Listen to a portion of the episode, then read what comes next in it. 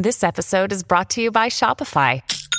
Forget the frustration of picking commerce platforms when you switch your business to Shopify, the global commerce platform that supercharges your selling wherever you sell. With Shopify, you'll harness the same intuitive features, trusted apps, and powerful analytics used by the world's leading brands. Sign up today for your $1 per month trial period at shopify.com slash tech, all lowercase. That's shopify.com slash tech.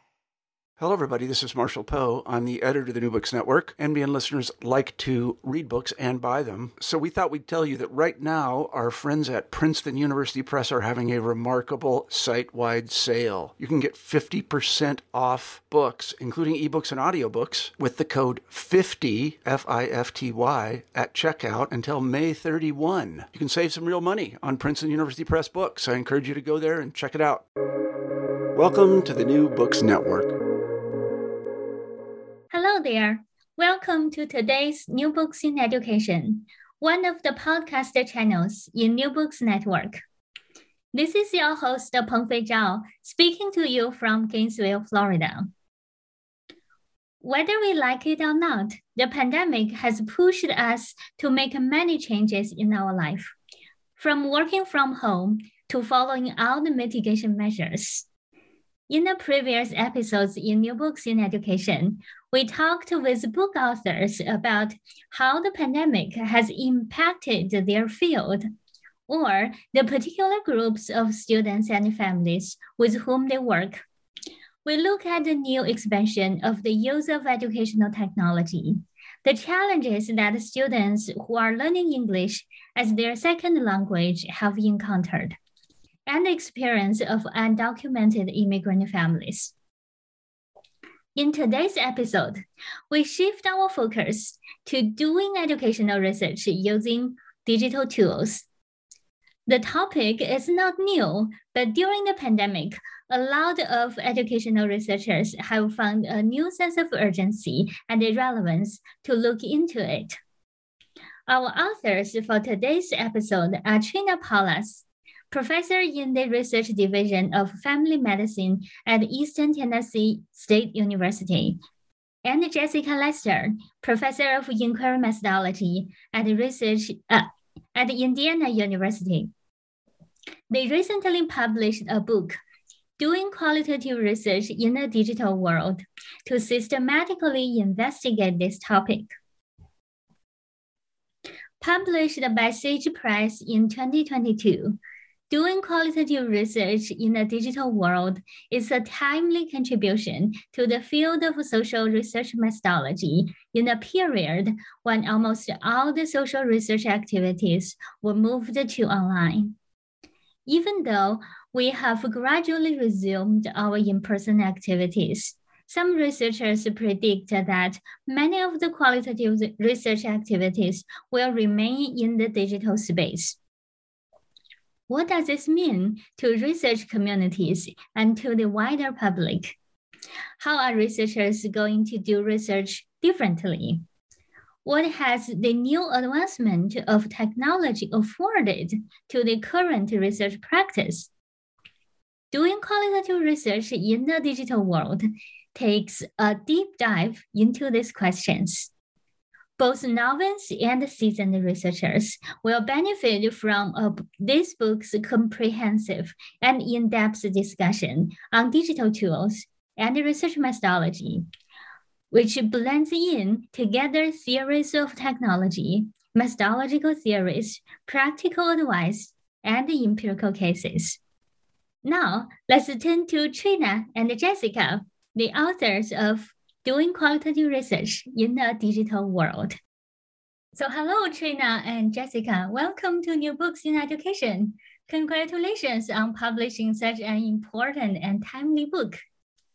Thank, Thank you. you so much. Thanks for having us.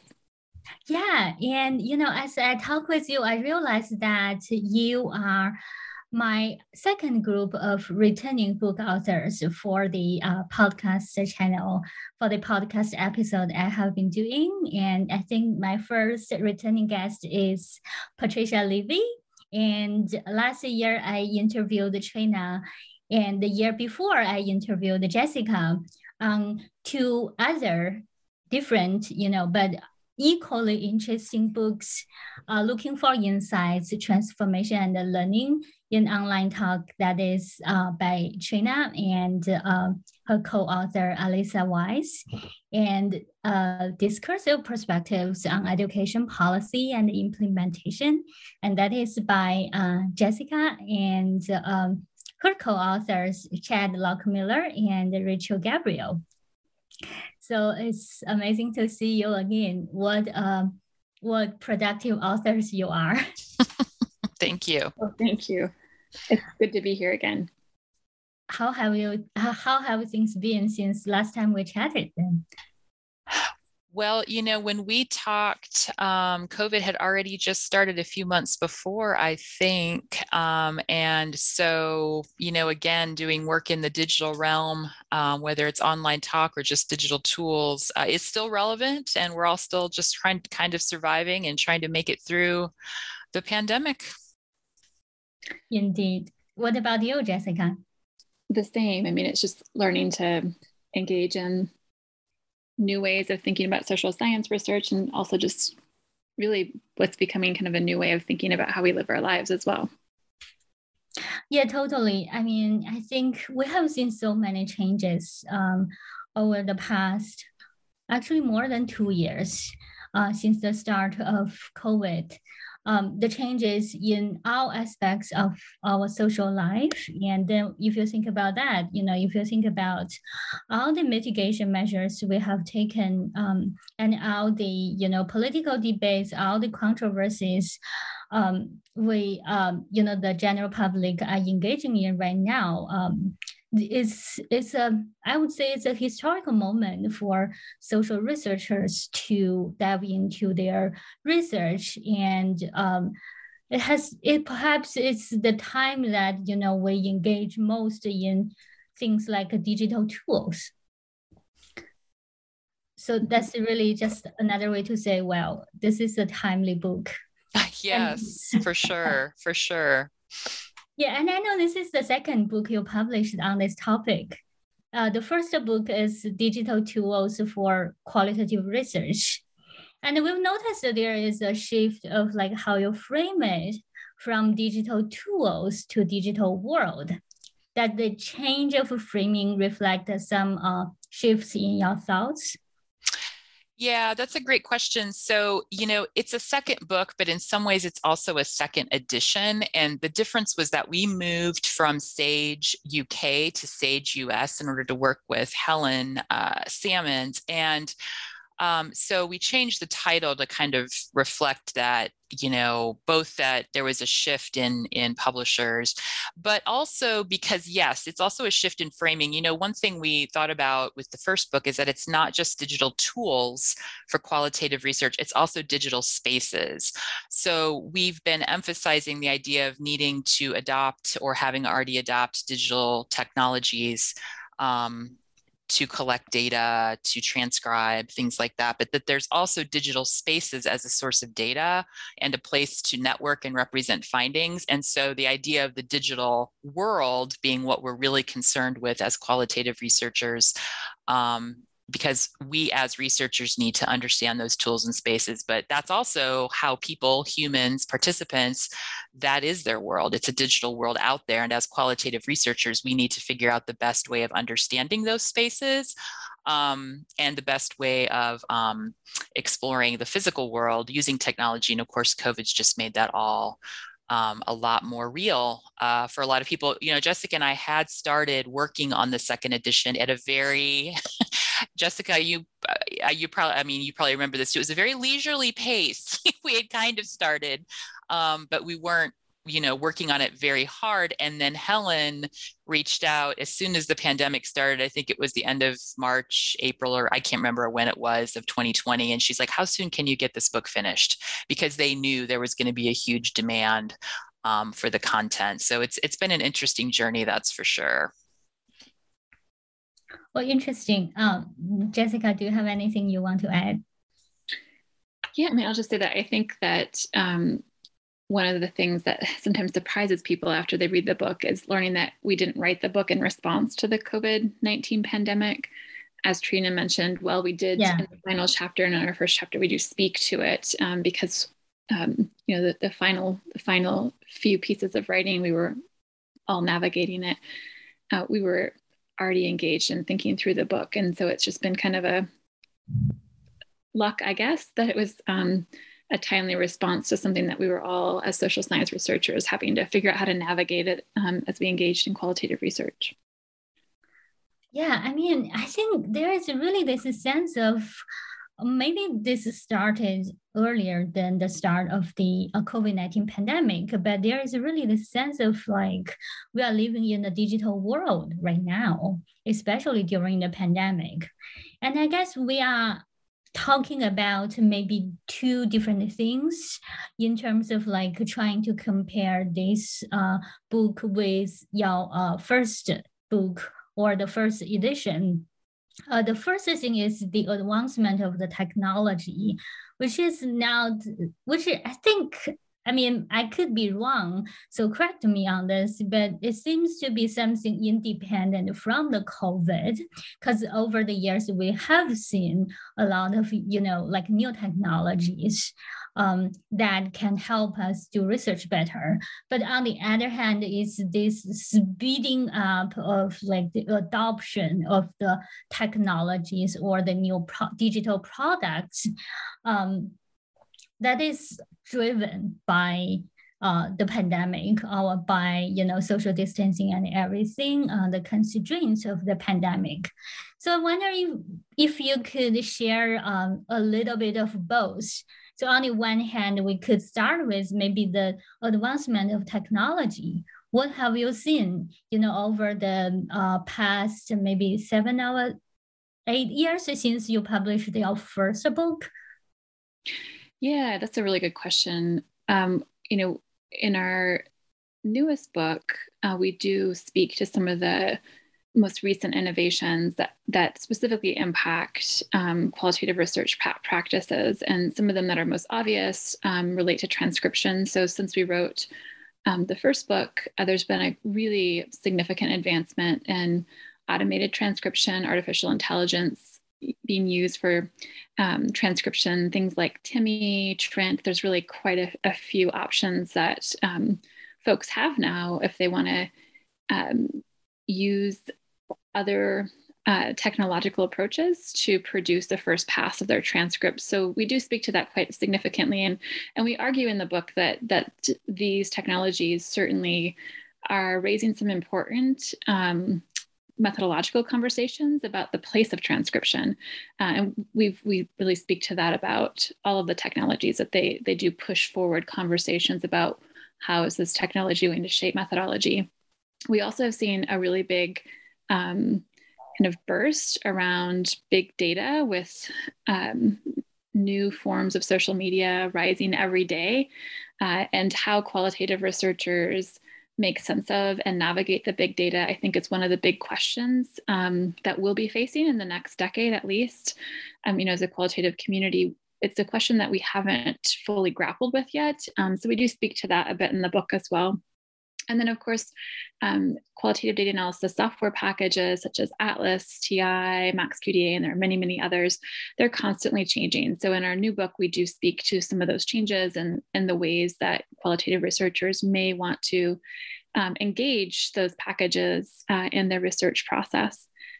Um, we also do some updated discussion around new ways that we can think about representing and disseminating our findings. Um, you know, an obvious one is is kind of this explosion of podcasts and this culture of podcasts, um, and thinking about how qualitative researchers might use that to reach a more diverse audience. Um, yeah, like like you are in the podcast now. Yeah, yeah, absolutely.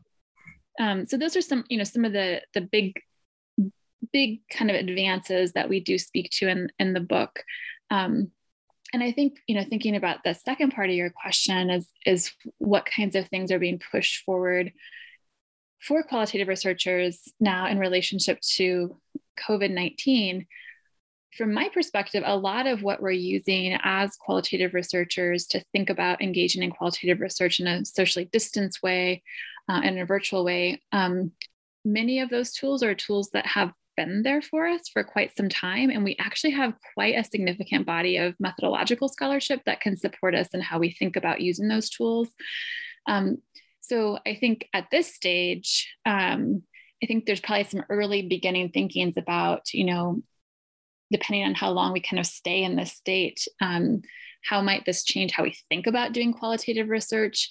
But also, it's really pushing all of us to kind of wrestle with um, whether we've resisted it or not. We really often don't have a choice now of how might these tools that have been here for quite some time for us how might they shape our research process and how might our research process shape those tools and the use of those tools? So that's that's super interesting. And i you know as almost like the gurus of um, qualitative research software or you know just the, the digital tools for qualitative research i i'm just a, a little bit curious to know what's your experience of this shift? Well as at the start of the pandemic i'm sure there must be a lot of people you know whether they are your students or your colleagues or you know just as trena just mentioned your um, editors reached out to you when the pandemic started and asked you question like um, what shall they do at that moment? You know since uh, typically qualitative research is such a field that or such an approach that really relies heavily on field-based work. And that means you know we will want qualitative researchers to enter into a field like a physical field and to do some really grounded work there.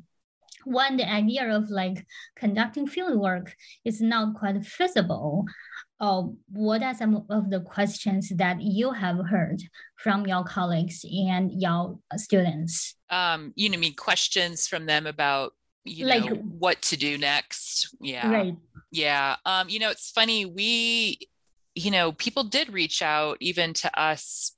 I think they Googled qualitative research and technology or online qualitative research, and our names would come up. And so um, like for example, you know, we we got invited to talk to a group of doctoral students in Norway, of all places, to kind of talk wow. about, um, yeah, to kind of share what how do you do how do you do your research online? And I think that, you know, a big question is always interviews online, and of course, Janet Salmons is kind of the guru in that. So we often refer people to her work because she's been talking about online interviewing, synchronous and and asynchronous for years. She's got a couple books on that. Um, so, you know, often and this is true this is true even in t- there's a lot of parallels between this and online teaching right? So not only were right. researchers trying to go online but teachers are trying to go online. And of course like jessica mentioned there's a long um, we know how to teach well online. We've been studying it for years. I mean i did my dissertation in the 90s late 90s on early 2000s on how to teach you know on online teaching. So you've got a lot of parallels of people trying to figure out how do we do these things online. And you know so there's people are usually trying to figure out how to put face-to-face methods online. And the challenge is that there's going to be um, benefits and there's advantages and disadvantages to do that to doing that. And so helping people think i think how it may have impacted how we wrote the book is we're really trying to come up with a, a, process to help people think through the consequences of putting things online both positive and negative because it's not just good or bad. And so when people come to us with questions about you know how do you do interviews online? What do, you know how can we use social media? People turn to social media as a source of data because they couldn't get any other data but it's not as easy as just i'm going to use facebook for my data because there's a lot of you know ethical and other issues around that. And so yeah i mean i think we had a lot of people wondering about how do you put traditional qualitative research methods online? Um, and that could be a wide variety of things and i think for me i like to kind of push that a little bit that yes, you know, we can provide guidance grounded in what we know from the literature, but there are always unintended consequences. There are advantages and disadvantages. And you know, online digital tools and spaces can actually impact methods. It can help us develop more creative methods. Methods also have to change. Um, and so in teaching, it's the same thing. You know, if you don't know a lot about online teaching, you think that you're replicating the classroom, but you're not. Same with research. You can't really just replicate, you know, what we do in person. You have to kind of think about it in a different way. Well, that's uh, so cool to hear you talking about this because, you know, after finishing the book, one thing I realized is that maybe, as you said, um, and you brought up some other literature as well, it has been a while since you know methodologists or researchers invested in this topic of doing research online or using digital tools to do uh, research. But then the book we're talking about today is really um, offers this very comprehensive or systematic way to think about these issues and think about these issues on different levels. Like, you know, uh, you just mentioned from the methodological level, uh, theoretical level, or then um, we have also some a whole lot of logistics, right? And also, you know, the ethics is an important part of this conversation as well. So uh, you you really offer a whole lot of things to um, our con- concepts for us to think around this topic. And for example, one of the concepts that I noticed and I picked up here is this idea of digital workflow. And um, would any one of you uh, like to elaborate a little bit on that? Sure, I can speak to that, and then maybe Trena can add further. Um, so this is a concept that was um, one that the students that we work with initially introduced to us, and it was really centered on this idea um, that um, students in general are looking for um, a tool that does it all.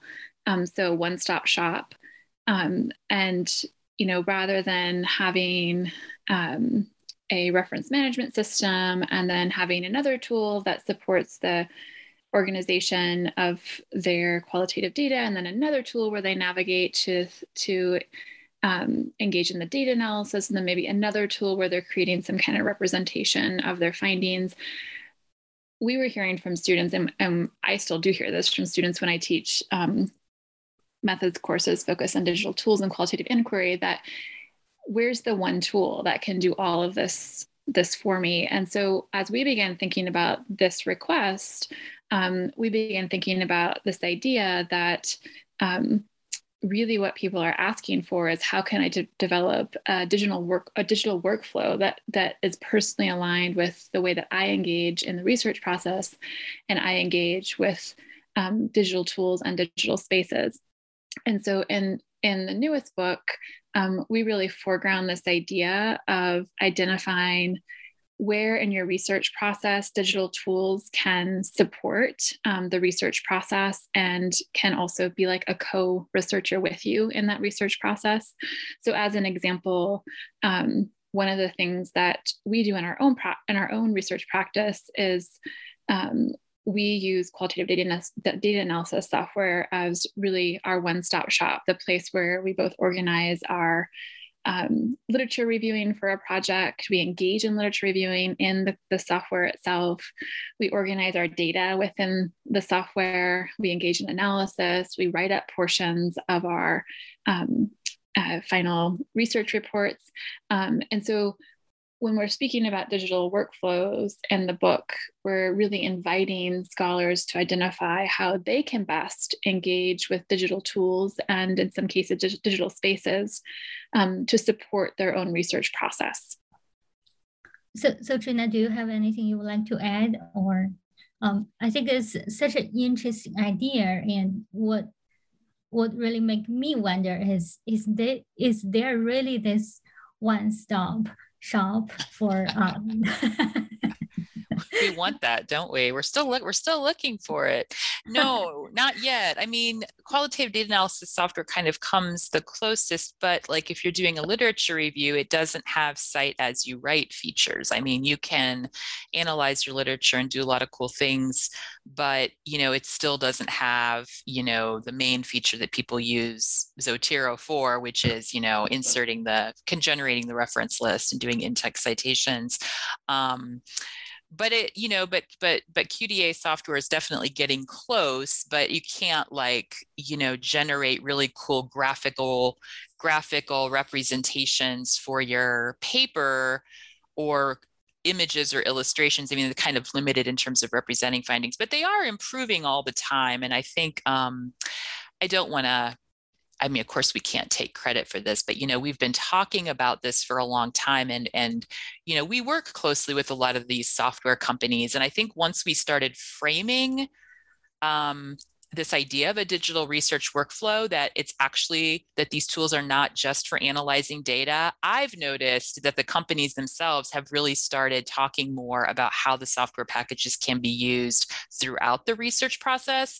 So i think they've also shifted the way they think about it um, which is great because you know you're not then just investing in this software for one purpose. You can actually use it as a workbench as as some people have called it um, or it's a um, textual laboratory, uh, as Konopásek coined it years and years ago. That it's you know we don't have a we don't have a lab like chemists chemistry you know researchers do, but we have a lab which is the software but yeah it's still imperfect i mean there's still you know places that still need work but but it gets it's getting closer all the time and i'll just add that i think um, recognizing that not everyone has access to um, qualitative data analysis software, I've learned from a lot of graduate students that as they develop their own digital workflows, they figure out how to build their own one stop shop. And I think that is something that um, can be really generative for a qualitative researcher is is really being reflexive about um, at this at the start of designing a study you know what kinds of digital tools and potentially what digital spaces might I need to engage in to really get at what I'm interested in? Um, and how might I build um, a digital workflow that does what I'm hoping I can do with it? Um, and we, I can work with the tools and spaces to make happen what I'm hoping to um, engage in, whether I have access to software or not. See, I think this is very interesting because, like, there are really seriously so many packages out there right now. I mean, if we are if we were talking about this maybe two decades ago, I don't know. I feel like there were perhaps countable or several or like um, maybe NVivo was just was just invented uh, in late 1990s or I, I, I could be wrong, but I just feel like there were so many proliferating all the different packages and we we really need to now as researchers to engage in those um, research process we really need to make a lot of decisions about digital tools and to navigate this uh, digital world and I'm just thinking about, you know, for example, if I were a novice researcher, if I were a graduate student who just uh, launched or embarked on my journey of doing qualitative research, what are some of the things that I should be considering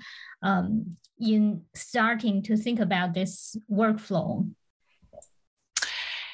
Yeah. So, you know, tagging off of what Jessica mentioned about access and equity and availability, really the first thing to do is find out what your university supports. And it may or may not be one of these um, uh, packages like NVivo or Atlas TI or Max QDA. Um, but that's the first thing because you want to use what I mean. Your university may have made the decision for you because if if the university is going to provide you access to NVivo and training and support, and your colleagues and your peers are using NVivo that's what you should use because you want to have a community of peers around you um, that can help you as you learn it. Um, or if you're collaborating with a certain, you know, research group, you're probably going to want to use something that either is the same as what they're using or that talks to each other.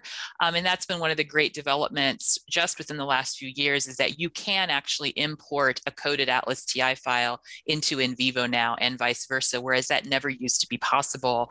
Um, but you but not all software packages talk to each other. So, you know, you really want to start with who are you working with, what's freely available to you, um, and then, you know, does your library provide a free workshop on Zotero? Um, are there free options? Are there free alternatives to some of the tools? Um, which apps are people using to do interviews? Um, and because that changes so quickly, I'll say that, you know, our book tries to take a kind of uh, bird's eye view of a lot of this because as soon as we would say this is the best package it's going to change you know for the books even out. But there are some really good resources like the CAQDAS networking project out of the university of surrey that really does really great software reviews. So that's another great place to look to see. If you're a mac user that's going to work with video data, there's probably some platforms that are better for you than if you're wanting to really do a mixed method analysis of social media.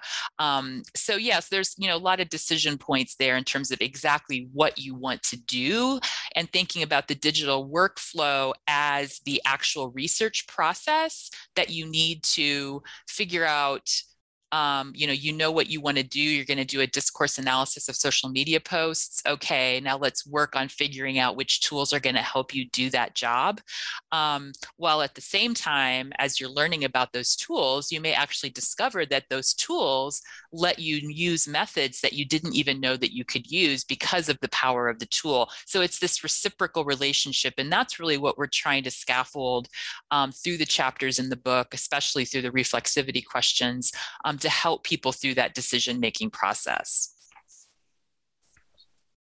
This is so cool. You know, as you were talking, I almost feel like I should bring up, like, bring a piece of paper with me, start to take notes about all the tools.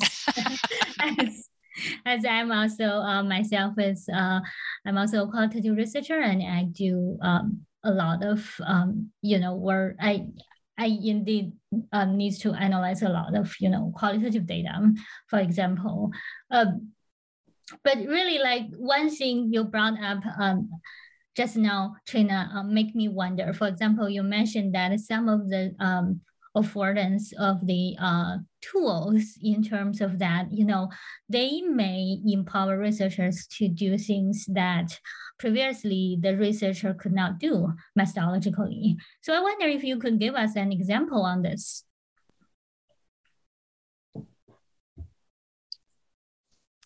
Jessica, do you want to take that one or do you want me to? Go ahead. I mean, I think the the I think that the um, most obvious example of that is uh, big data, social media data, um, and this is where um, qualitative research is really running up against methods the limitation now i don't want to say the limitation of our methods that we have but that we have to rethink our methods in light of the sheer quantity of um, text-based naturally occurring um, online conversational data that's out there. And we have to know how to speak back to um, computational, linguistic, um, statistical researchers who are coming up with all sorts of methods to make sense of this corpus of data in ways that sound similar to what we do as qualitative researchers. Like I read one paper that they're calling what they do statistical discourse analysis. I almost fell out of my chair. Wow. Um, yeah. And so I think if we don't learn how to talk with, um, if we don't learn to talk differently about how qualitative methods intersect with large quantities of data um, we're going to be left behind. And so i think that that's you know one way that data that so if you t- if we think about digital tools and digital spaces digital spaces are really looking for new methods as qualitative researchers to think about how we're going to be part of that conversation. Um, i also think that and Jessica might be able to speak to this a little bit more. Trans, if we think about some of the advances in uh, transcription, especially like AI generated transcripts, um, uh, thinking about Zoom, you know, doing interviews in Zoom, or assuming that we can do interviews in Zoom and it automatically generates a transcript, which is awesome but that's also going to challenge methods. And I know Jessica, you've thought a bit more about transcription. I don't know if you want to share some thoughts there, but I do think there's going to there needs to be some methodological innovation there as well. Yeah, I can add a little bit about transcription. So be, beyond even just the AI generation of transcripts, even just having the capacity to directly um, analyze like video data, for instance, in qualitative data analysis software packages where we no longer have to envision, for instance, let me produce a transcript first before I do anything. Um, we can we can start to think about what might this methodology look like and how might it play out differently and what are the implications of that if I don't jump to transcription as I've always done in the past. And we have the capacity to think about that with some of these new tools. Um, and what that does is push us to think differently about some of the kind of underlying assumptions about why we have been doing things the way we've been doing and how might technology kind of intersect with thinking differently about our our methods um, and the underlying assumptions of the methodology. I think i think also I, I, really think that this big data thing is definitely a kind of the the thing to, that we'll have to think about wrestling with in the coming probably not just decade but decades. I think alongside speaking back um, I think also thinking about how we as a qualitative research community might learn and engage in some of the practices that are happening with folks that are doing um, analysis with big data from quantitative perspectives, I think that can help us think differently about our methodologies and methods. Um, and I just hardly know what I'm talking about. I've just recently been thinking about what might it mean for a qualitative researcher to think about the practice of machine um, machine learning and how um, folks that are engaged in that kind of practice to make sense of big data, what about those methods and the practice of that might we learn as qualitative researchers to think about how we can take these large, like for instance, a large data set on Twitter how do we as a qualitative researcher do anything with something that's that large? Um, and how might we think about actually intersecting with some of the practices that are happening um, in a different paradigm and what might that look like? Um, so i also i also think that where we've seen a lot of kind of methodological innovation in the qualitative community has been around visual methodologies with the idea that you know apps like instagram have really exploded um, our capacity to understand visual life uh, and how people go about making sense of their world um, in a visual context. And those kinds of data are pushing forward conversations around how do we analyze this data and what does that mean for kind of long-standing traditional visual methodologies and, and visual forms of analysis or other forms of analysis that perhaps we can um, remake for these new kinds of spaces um, and new kinds of data. Um, and we do speak to this in the book. Um, we we um, point to you know the ways in which new forms of data and new forms of technology um, really interact, as Trena was saying earlier, in this reciprocal relationship with the methodologies and methods that they go hand in hand. That unlike our first book, where we were taking much more of like an instrumental kind of approach, where we encourage people to just just start thinking about the tools. Um, we in this book really encourage people to always be holding both um, in their hands so to speak that we're not assuming that the tool stands alone that the tool yes will intersect with methodology and method and vice versa. Yeah indeed. I mean i can tell we are really touching on some very edge cutting topics here. I feel like, you know, the conversations about machine learning, about um, natural language processing, about AI, and all this big data, all of these um, topics are, you know, important topics and also um, topics generates generate a lot of public conversations and interest uh, across you know a wide range of social science disciplines, for example. So yeah, so this really makes me think. Um, nowadays, see, like previously, in the field of re social research or more like um, educational research, let's say, there is a, this entrenched gap or divide between quantitative methodology or quantitative methods, you know, those methods that play with numbers, play with, uh, that use statistics, and qualitative methods, those, you know, um, deal with uh, words instead of um, um, numbers or statistics. So does from your perspective, does this divide still hold? Uh, on what level or to what degree the two sides start to talk with each other? And what are some of the benefits of talking with each other, working with each other, as opposed to, you know, um, just, you know, stay in your own lane, so to speak? Yeah, I, I can, I can that's a big question. Yeah. um, I mean, I, I think it depends whether the divide still holds in the context where the interaction is happening between folks that are bringing different methodological lenses to the conversation. Um, I do think, though, that there is really wonderful possibilities of thinking about how working within and across those methodological paradigms can help us understand things like how to engage meaningfully from a qualitative perspective as well as a quantitative perspective with big data that we can learn from one another around the limits and bounds of what we can do with data from a particular methodological lens.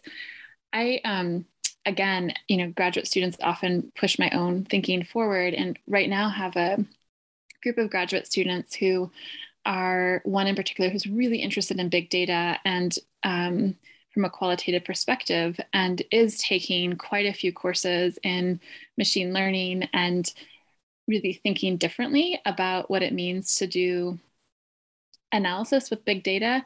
Um, and recently, as an example, recently um, introduced to me when you're doing methodological literature reviews, like of qualitative literature, um, introduced the idea of topic modeling. Like, wouldn't it be useful to bring not just kind of a thematic analysis of qualitative literature to the table, but also use R, a software package that historically has been used by quantitative researchers to get a broader sense of the topics that are here by doing topic modeling. For me, that was um, can we even do this? Like, what does this mean? Um, and it was just a really good example of of pushing on the concept that we have to live in our own lane, but perhaps can learn um, across paradigms and work within and across our differences and use those differences as really a learning resource.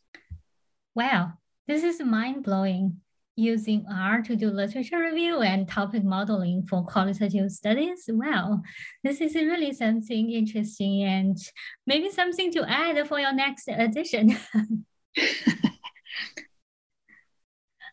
Uh, so um, you know, we have been um, we have talked quite some uh, time about really the strengths and the new development in technology, and there is definitely this sense of curiosity and excitement about what can we what can we learn from the new development or how can we use um, make best use of this new development in doing our work. Um, I now I kind of want to shift our conversation a little bit. I want us to talk a little bit about resistance. You know, we have those uh, very um, uh, fresh and very curious and very motivated grad students who are using R and thinking uh, with the new development of big data, for example. But we also have some um, researchers who are still very much into this idea of using flashcards, for example, into, you know, um, just using a very conventional way to do um, data analysis or um, uh, yeah like just presenting their uh, research findings. So so that really makes me wonder like have you ever seen such uh, questions or have you ever experienced such resistance? Or what does that mean to um in, in that you know in the in the era of covid well, I don't know about in the era of COVID specifically, but yeah, I mean, yes, even before COVID, um, which I get, or maybe obviously before COVID, if you didn't have to to change what you did, um, you know, if you liked the, your current ways of doing things, you may or may not be kind of a tech savvy person who wants to change. And you know, when when this question and when this issue comes up, which it always does. Um, you know i think the first thing is that if it ain't broke don't fix it. Like if you if you have a research process that works well for that kinds of questions that you want to answer you know there's no need to adopt new technology just because it's out there. And i feel that way about teaching too you know i mean there's always this push to use more technology in your teaching but nobody ever says why you know? So if there's not a reason and you're happy with your process that's totally cool. There's a few things though that are going to happen if you're a faculty member, which is that your students are going to, and that's how I got into it, is because my students wanted to know. Um, they had heard of this thing called NVivo. What did I know about it? Um, I went to graduate school before these packages were widely available, and you know they have been around since the 80s, but they they you know still are not widely adopted in that they're supported um, or even advertised, but um, yeah, I mean, I I started use, shifting my process because students really wanted to know, and I felt like you know I needed to learn it because they were learning it um, wanted me to help help them learn it. Co- other colleagues younger colleagues or more tech savvy colleagues would want to collaborate and use different tools or there was just a problem that i had which for me personally was that um, I had this huge data set that I just could not analyze by hand. And that's why I ended up using ATLAS.ti was because I had a problem, which was size of the data set and only technology could help me solve that problem by coming up with a digital workflow to be able to handle the volume of data. Um, and so, yeah, I think just helping people realize that, you know, we're not here to say you have to use the new tools and spaces, um, but that, you know, there, if there comes a time that you want to, or that you've got a problem you think technology could solve, here's a process, here's a way of thinking about it. But I will say that um, this goes back to the previous discussion about big data. You know, there was a time when the human, ex- so qualitative researchers are studying the human experience. We want to understand people's lived lived experience or just what's happening with people, right? Like that's what we do. And there was a time when we all interact like we didn't have cell phones on us 24 7 we didn't have email. We didn't have um, this whole layer of social interaction that was mediated by technology. So we could ignore it. Qualitative research was watching what people do observing talking to them maybe looking at documents right? Those were our data sources. But that's not true anymore. Like most of our life and this is where the covid issue comes in most of our life is now lived on zoom or on some sort of technology mediated platform. So we can't ignore that as part of the human experience that if we're going to do qualitative research we need to understand what's going on in those spaces. So that's where I do think that you can push back on it, I guess, but it's going to get harder and harder as there isn't even there i mean i had to teach an ethnography class a year ago and it was hard to even talk about and i ended up using a hybrid ethnography book because i couldn't focus only on in-person ethnographic research in the middle of a pandemic um, so those are some of the things that come to mind you know when answering that question Indeed. I mean, I also had that moment, got questions from students about what about ethnography? How can we do ethnography at this time? And it's like, well, it's a really tough question. You got me. um, Jessica, do you have anything you would like to add here? Um, I, mean, I, I agree with what Trena has been saying. And I, I think one thing that that we also are really sensitive to is the understanding that certain methodologies bring with them certain assumptions about technologies and about meaning making processes. So I know I've heard from colleagues that use arts-based research that sometimes some of the technologies like qualitative data analysis software feel to them as if their meaning making process is being disrupted and, and they like to make with their hands um, and so i think what can be really helpful is to think about how can that intersect with other kinds of technologies and recognize that you know a pencil and a pen and paper and you know art making things are also forms of technology are are ways that you're engaging with meaning making. So thinking about how you know our own qualitative methodologies might intersect with even how we're defining technologies and engage with them i think we just have to be sensitive to that that folks think about it differently um, across methodological perspectives yeah so that's a very interesting perspective in terms of thinking about um, how different technologies or you know arts and technology intersect with each other. Um, it's such an intriguing topic and makes me think a lot about, say, um, we you know, in terms of qualitative inquiry itself, it's not something fixed and, you know, static. It's evolving constantly and evolving. A lot of the new development involves introducing new medias, new, um, um, you know, um, like approaches or new ways of representations um, new ways to generate meanings and how does that uh, intersect with technology and the constant development of technology. So that sounds like a really like a moving train. It's like a topic we always need to come back again and again. And maybe every time when we come back, we have um, new findings and we have some interesting new things to talk about. Yeah. Mm-hmm yeah um you know with that i i still have another thing i want to i want us to talk about which is really like some something got us um uh, got a lot of attention during the covid which is the um equity issue in relation to technology or you know some people may use the I, the term of digital gap to describe it. In so it only takes a pandemic for the public to realize that we still, you know, in a developed country like the United States, we still have a huge digital gap in accessing broadband internet and in accessing all the equipment like computers and tablets.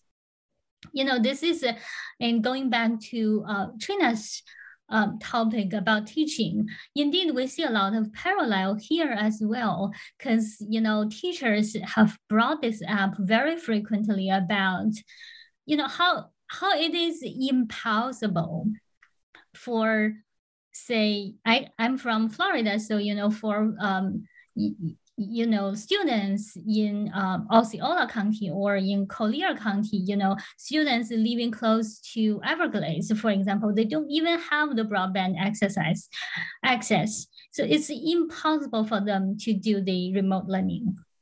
And that's true for a lot of the, uh, say, the rural areas in the United States. And then, like, when we think about this and think about all the um, research that we need to do um, to uh, relying on you know the use of those digital tools. I just wonder, you know, what are your thoughts on this issue here?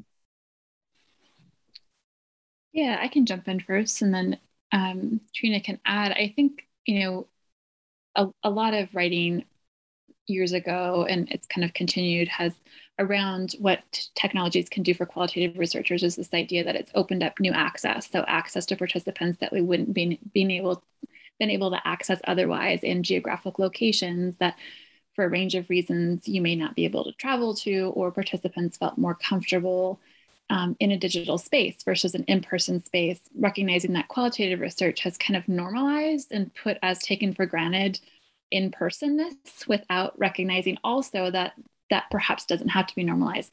So there's been a lot of literature over the years that's really pointed to the possibilities.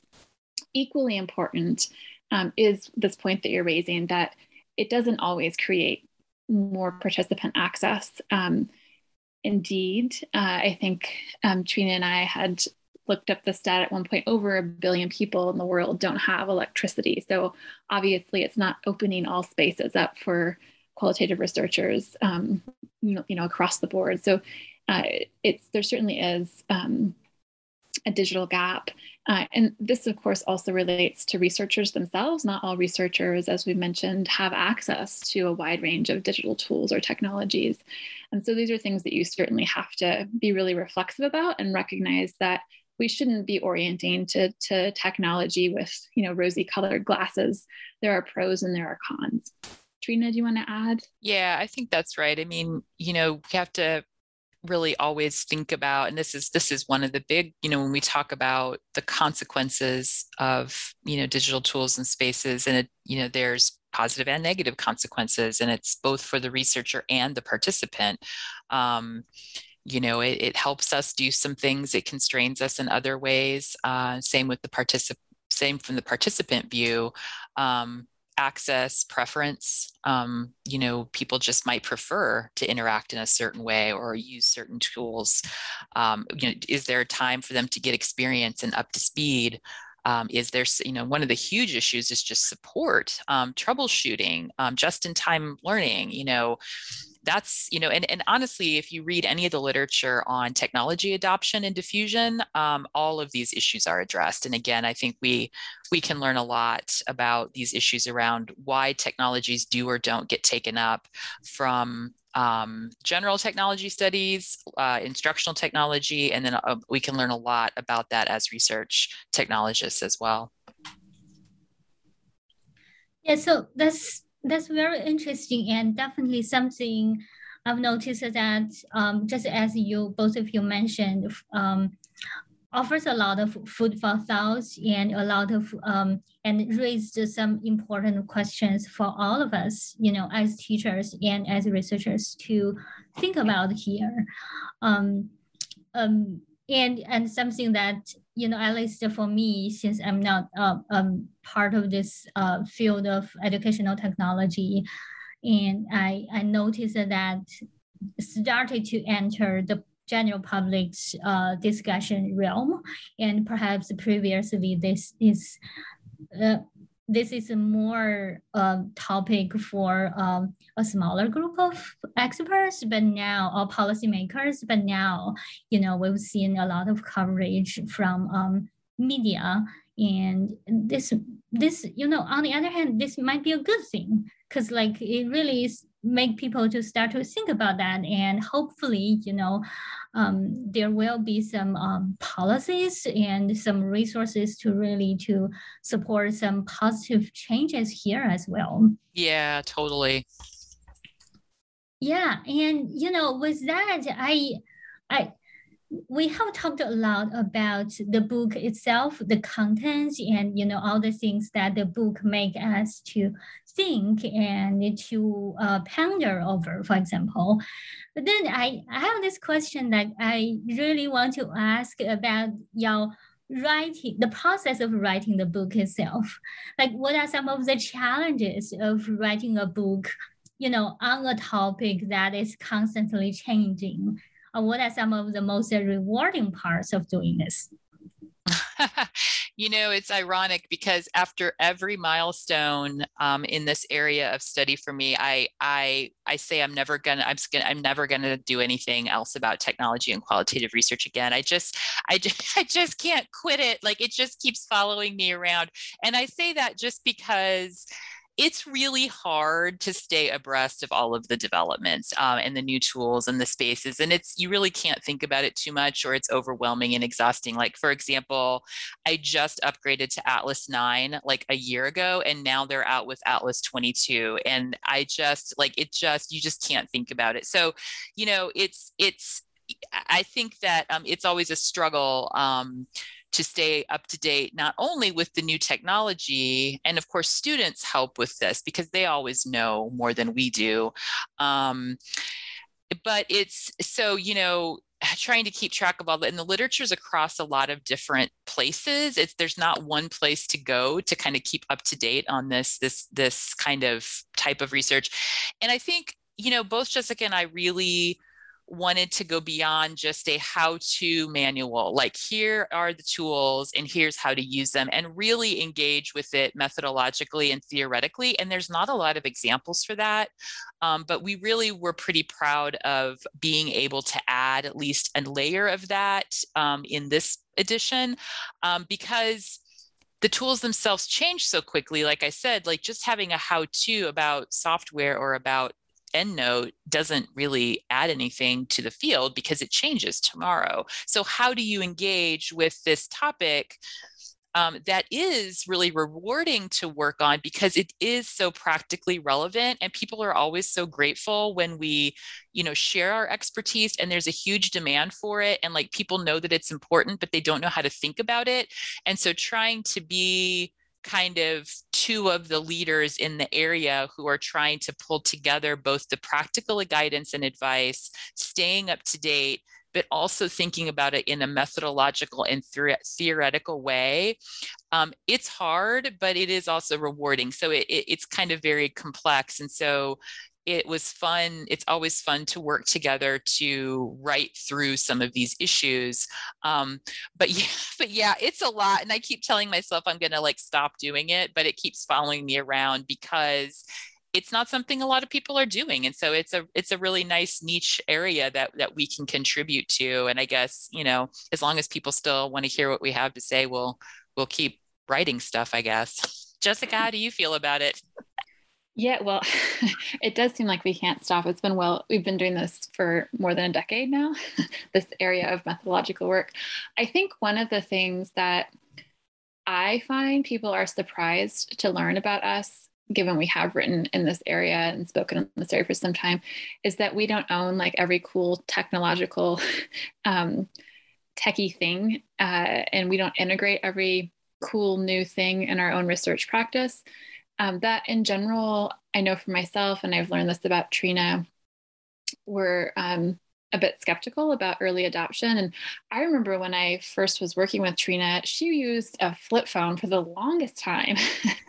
um, so, just as an example, she, uh, I wouldn't describe either of us as really even orienting to this topic in that way. I think instead we orient to the topic first as qualitative researchers and methodologists. And what is really what we really tried to foreground um, in this new book is approaching any use, any adoption of technologies um, and or engagement in digital spaces from a methodological question and questions around like what is it that I want to methodologically do? What am I interested in studying? Um, what phenomenon of focus is of interest here rather than hey i see a cool tool um, what could i do with it how could I how could I, how could this tool drive my my entire thinking? That's really not what we're forwarding here. Um, and so that's one of the things that I think we had a lot of fun writing around in this book um, is really centering methodological considerations as you engage in thinking about your digital workflow. Wow, that's so cool. Because um, I, don't, I don't know other topics, but definitely for this topic, I feel like, wow, there's just so much to follow up and how you did that. that yes, some of you, yeah. there is a lot. your answers definitely, you know, um, help me understand a little bit of the process and what anchors this pursuit. You know, instead of really like what I really appreciate what Jessica said just now. For example, you know, like instead of trying to track down every new development here. You try to anchor yourself in something more fundamental and something that can, like a campus or something, yeah. So um, my next question will be, you know, how would you recommend this book for, um, say, adoption of the book for our, or maybe, you know, in other scenarios, um, um researchers to use it? Yeah, I mean, we wrote the book um, really in a way that we hope qualitative researchers can use it as a companion, um, be it for um, their first introduction to qualitative research in general, or uh, a companion as they think about designing their own research and engaging in their qualitative research process. So the book itself is written in a way where you can walk yourself from the early thinkings in a project you know what are the core kind of stages of the qualitative research process that i want to think through how might i think about theory theories of technology also underlying methodological theories and then we move the reader um, through the research process. So you're thinking about the literature reviewing process, um, you're thinking about different forms of generating data, different kinds of data, um, different ways that technologies might intersect with the qualitative data analysis process, and the place of transcription in that as well. Uh, and opportunities then to also think about dissemination and the potentiality of, of um, making your work more public and accessible to others. Um, so you can again really use it as you know your first introduction to how you might think about this as you're first learning qualitative research, or for folks that might be really familiar with qualitative research, really helping yourself think through how do I develop a digital workflow um, as I think about a single project or just across my research program.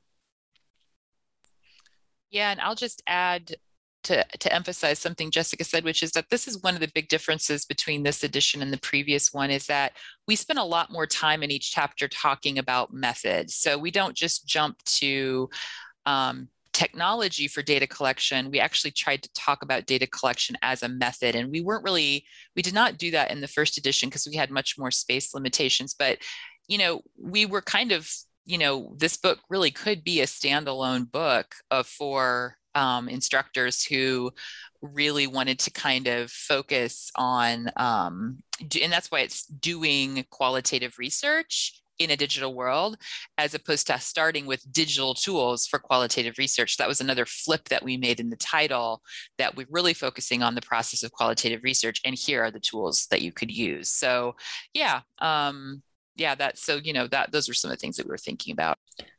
Wonderful yeah, and we also hope that you know through the podcast, more researchers and more instructors can um, learn about the book and have the opportunity to really um, think with the book, read the book.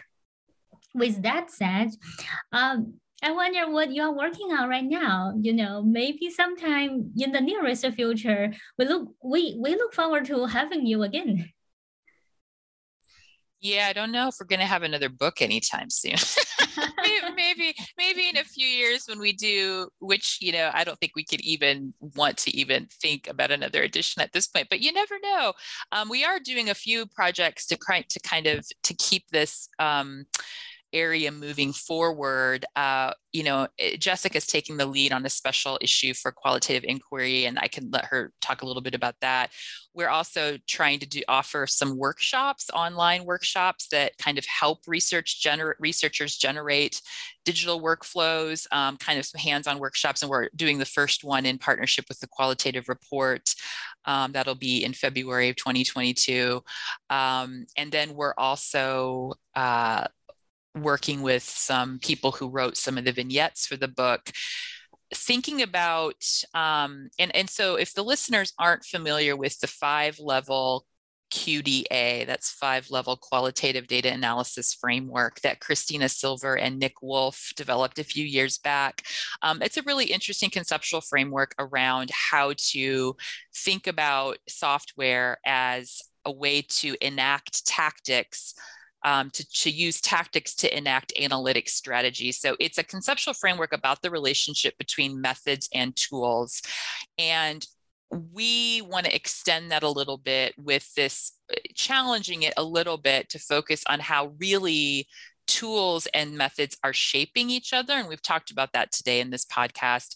Um, and so we're going to try to maybe give some examples or work through some case studies of how um, yes, you know, software can enact analytic strategies, but we can also so- software also offer sorry software also offers creative ways to innovate methods um, and also kind of including like some of the consequences of doing that that we've talked about today. So we're in the early stages with all of these things. Um, you know, it always takes a year after finishing a book to even, you know, want to think about anything else, especially in the time of COVID.